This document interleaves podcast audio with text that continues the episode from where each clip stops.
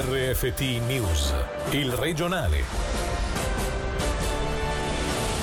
Buonasera dalla redazione, missione compiuta nelle ultime 24 ore in Ticino. Non sono stati registrati decesso e nemmeno nuovi casi di contagio, un doppio zero accolto con gioia e ottimismo non solo dalla popolazione ma anche dagli addetti ai lavori come il dottor Cristian Garzoni, il direttore sanitario della clinica Moncucco, esperto in malattie infettive, intervenuto in diretta questa mattina con Margherita Zanatta e Angelo Chiello si è espresso così sui numeri e anche sulle misure di protezione quando sarà necessaria l'aria condizionata. I numeri sono sicuramente incoraggianti, siamo a zero contagi, abbiamo bassissimi numeri da molti giorni adesso, le misure di contenimento sono state fortunatamente efficaci e abbiamo potuto non debellare il virus ma ridurlo a dei bassissimi numeri nella popolazione. La fase 1 possiamo dire che l'abbiamo lasciata alle spalle, da ieri ci sono molte aperture e molti allentamenti che sono benvenuti e tanti di noi aspettavamo, è possibile che i numeri aumenteranno, però la guardia non va abbassata, la distanza sociale eh, l'evitare i contatti inutili, il lavarsi le mani sono primordiali e fondamentali. L'ambiente chiuso con l'aria condizionata dove i flussi d'aria possono essere anche più importanti, beh, un uso delle mascherine più generoso è sicuramente benvenuto. Lo stesso vale per i mezzi di trasporto. L'aria condizionata, diciamo così, non è che diventa un fattore di rischio, però è un elemento in più per essere guardinghi e all'interno di uffici dove ci sono varie persone in più c'è una ventilazione importante, beh, un uso della mascherina è sicuramente qualcosa che si può sostenere.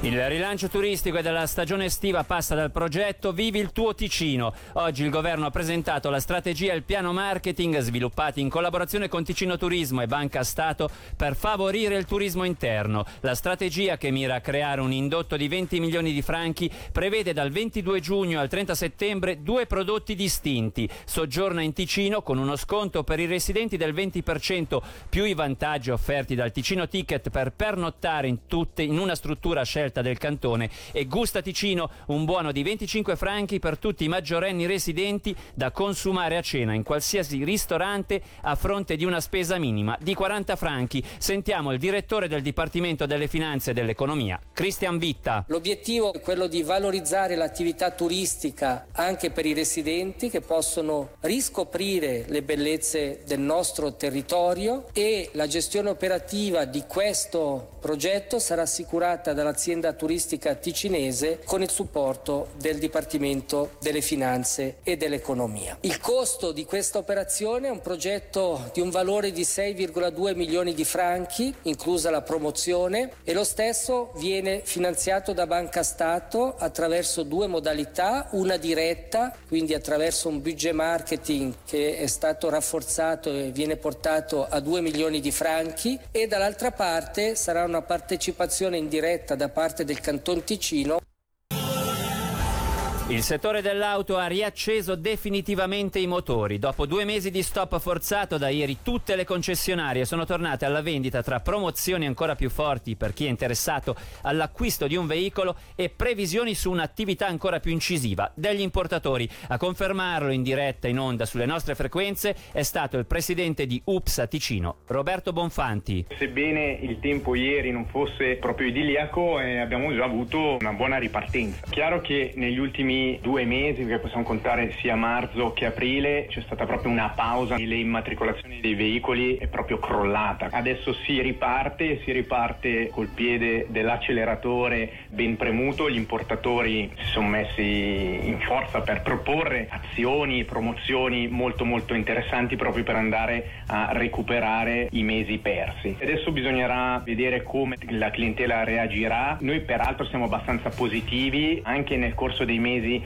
fermi l'interesse per le vetture è, è continuato. È chiaro che abbiamo dovuto comunque implementare un piano di protezione. La prova dell'auto è una di queste. Innanzitutto va disinfettata l'auto prima dell'utilizzo e anche dopo, ovviamente. Ora per poter fare questa prova col consulente di vendita è permesso poter andare col cliente, però entrambi con la mascherina.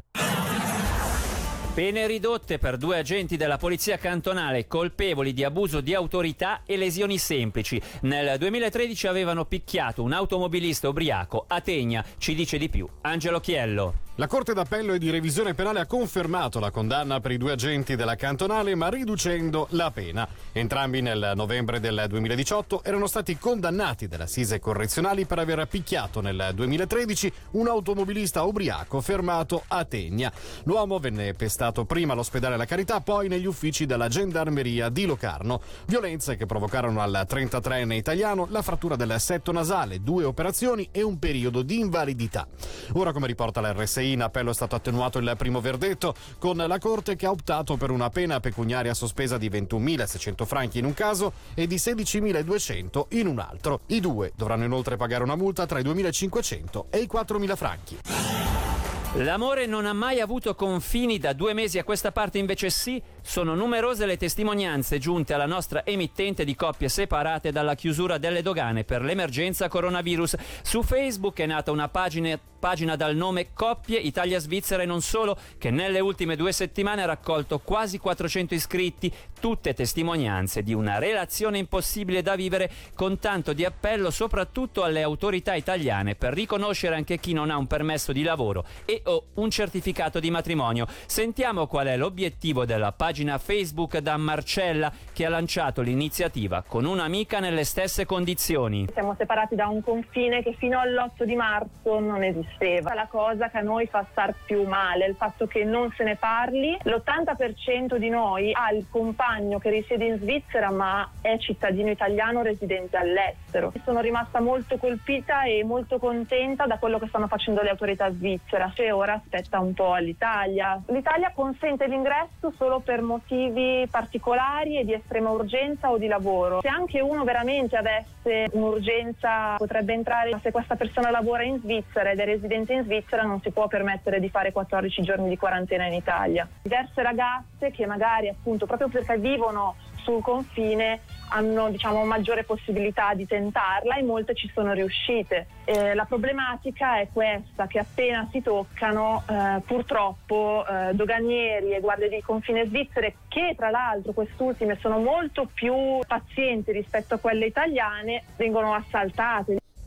Quest'ultimo passaggio era riferito alla cosiddetta zona franca dell'amore. Si tratta di pochi metri a cavallo del confine a Chiasso, ben frequentati per poter incontrare il proprio partner, bloccato al di là del confine, come testimonia uno dei messaggi giunti questa mattina in diretta. Una possibilità c'è, se si va in dogana te li fanno vedere, nel senso che uno arriva da una parte e te arrivi da quell'altra e arrivi praticamente a mezzo metro, che capisco che sia abbastanza triste, però noi abbiamo fatto così, perché alla fine almeno ti vedi.